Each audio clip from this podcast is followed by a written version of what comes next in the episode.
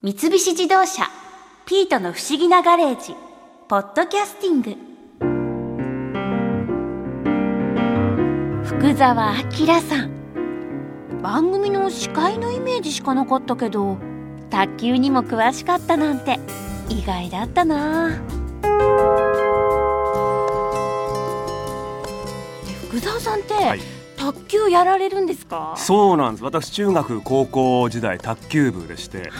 まあ、それ以降にじゅうねん近くラケットは握っていなかったんですけども、まあ、よんじゅう半ばになって、まあ、健康のためにもう一回スポーツを再開しようということで、また卓球ラケットを握り始めたということですね。やっぱり再開した時って、はい、感覚っていうのはすぐ取り戻せるものですか？うーん、まあ自転車に一度乗れると、まあ、ある程度すぐ感覚が戻るって言いますけども、うん、それに近い部分はありましたけれども、僕が中学高校時代にやっていた時と なな,はち 年前再開した時ではルールが変わっていたので、まずそれに面食らいましたね。あ、そうなんですね。昔僕がやっていた中学高校時代はボールの直径がさんじゅうはちミリ、さんじゅうはちミリ、今はよんじゅうミリ、あ、にミリ大きくなって、はい、大きくなって空気抵抗が大きくなった分、ボールのスピードが出なくなってるのにまず驚きました。あ、そうなんですね、はい、いつからそんなことになっちゃったんですか？もうじゅうねんちょっと前に、やっぱりその卓球っていうスポーツ、まあ、きっとどのプロスポーツもそうだと思うんですけれども、見てる方、お客さんにとって楽しくないとそのスポーツは反映しませんので、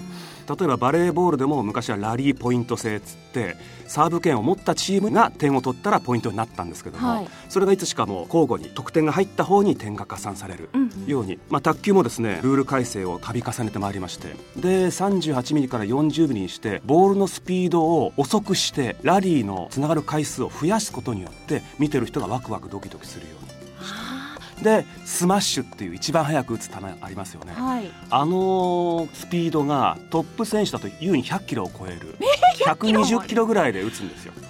それを卓球台の長さが にてんななメートルなんで、もう れいコンマゼロいちびょうで飛んでくるっていう。そうなんですね、はい、そうすると見る側がもうちょっと追いやすいようにっていうことで、はい、ボールが大きくなって そ, うなんです。それともう一個、はい、僕がその卓球を再開して驚いたルール改正が、僕が学生時代やった時はにじゅういっぽん選手でひとつのゲームが終わったんですよ、はい、それがじゅういっぽん選手、ほぼ半分に変わったんですね。じゃあもう短い時間でゲームセットになる。その代わりそのゲーム数を増やしたんですけれども、昔やってるにじゅういっぽんマッチって例えばじゅうはちたいさんとかよんだと、もう見る側はつまんなくなっちゃうじゃないですか、うん、もう勝負このゲームはついたな。だから見る人もっとワクワクドキドキさせようってことでじゅういっぽん選手にして、そうするとたまにですけど格下が格上にポンポンって勝っちゃうんですよ。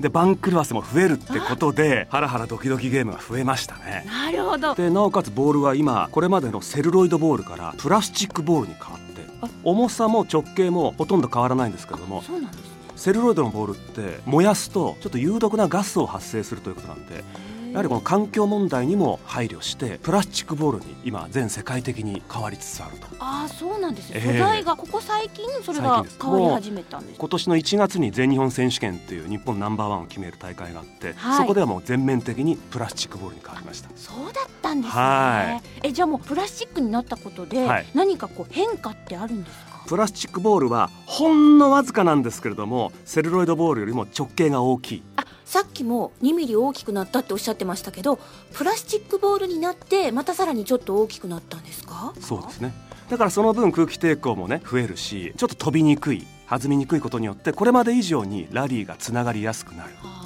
というメリットがありますね。なるほど、えー、ただ僕レベルというかもう町場の卓球おじさんレベルだとセルロイドボールとプラスチックボールの違いはほとんど分かんないと思います、うん、ただもうトップ選手は本当に れいコンマゼロいちグラム とか卓球台の弾み方がほんの微妙の違いとかでも察知するぐらい繊細な部分で勝負してるんで、はい、まあトップ選手らしいっちゃらしいんですけど、駆け引きの要素として大きく大会ではさん社のボールを使うんですね。仮に A 社 B 社 C 社とすると、普段普段福沢は A 社で練習している、はい、だから A 社のボールで試合臨みたい。ただ元子さんは B 社のボールで普段練習している、だから元子さんは B 社のボールでやりたいと。で C 社はふたりとも使ってないということがもし事前に分かったならば、で僕よりも元子さんが格上の選手だとすると、はい、普通に B 社のボールで戦ったら多分元子さんに勝てないんですよ。かといって A 社でやってもきっと元子さんは A 社対策もしてるだろうからってことでふたりとも使ったことがないような C 社のボールにする。で僕がじゃんけんポンで勝って、どこの会社のボールしますか、うん、じゃあ C 社でお願いしますっていうとふたりともやりにくいまんま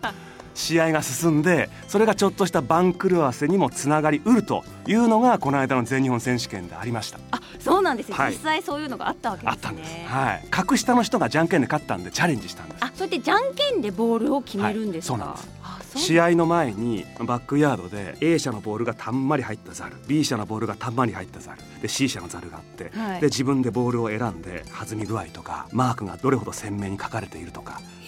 マークが鮮明に書かれてないと回転が分かりづらくなるんで。そうなんですね、はい、とか自分で選んで、じゃあ僕はじゃんけんで勝ったらこのボールを選びますって何個か審判に渡すんですよ、えー、何個かそのいっぱい入ってる中から選んで、はい、選ぶんです。渡しとく。どんなボールでもですね、コマのようにグッと回転すると若干ブレるボールがあるんですよ。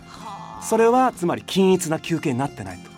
全くコマのようにブレずに回ったらそれが素晴らしいボールなんで、それを自分で選んでキープして審判に渡す。で対戦相手も同じように別の会社のボールを選んだりして、で試合直前じゃんけんをして、で勝った方の人の選んだボールで試合が進む。怖いですね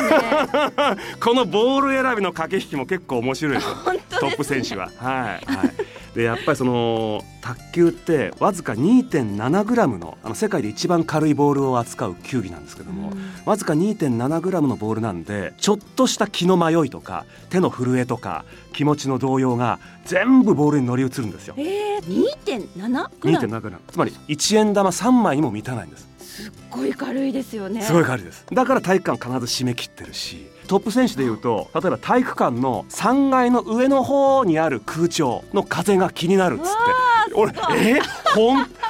あんな遠くにある空調の風分かるんですかって言うんですけど、やっぱりトップ選手ってロビングっつって、台の後ろの方から山なりのボールをコーンと上げて守りに入るプレーがあるんですよ。そんな高いボールを上げた時にちょっとあの空調の風が気になりますっつって、あれを止めてくださいっていう試合中指示を出す選手がいますから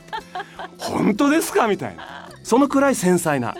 だいたいさんがいの風ってこう肌では感じられない、感じないですよいやでも先ほど言ったようにセルロイドとプラスチックの微妙な違いが分かる、うん、本当に研ぎ澄まされた神経の持ち主ですから、卓球台もこの台は弾みがいい、この台は弾みが悪い、この台はこの辺りは弾むけどこの辺りが弾みにくいとかってすぐ分かる。えー、分かっちゃうんですか。はい、あとですね、この時期よく体育館では窓ガラスに結露が出ますでしょ、うんうん、そうですよね。あの結露と同じような状態がボールあるいはラバーにも発生するんですよ。あ、そうなんですか。で卓球っていうのはどの競技よりもその湿り気を嫌うんですね。湿り気が高いと、湿度が高いとボールが滑っちゃうんですよ。だから雨が降った日の打ち方と晴れてる日の打ち方は若干違うんです。あそうなんですか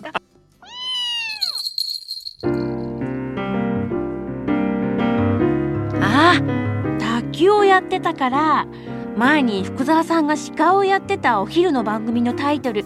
ピンポンだったのかな。ああ、本人に聞けばよかった。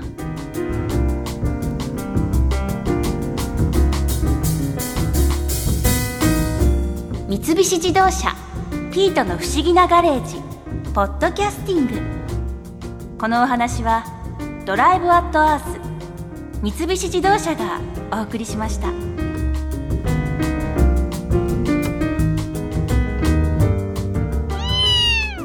ここで耳寄りなお知らせです。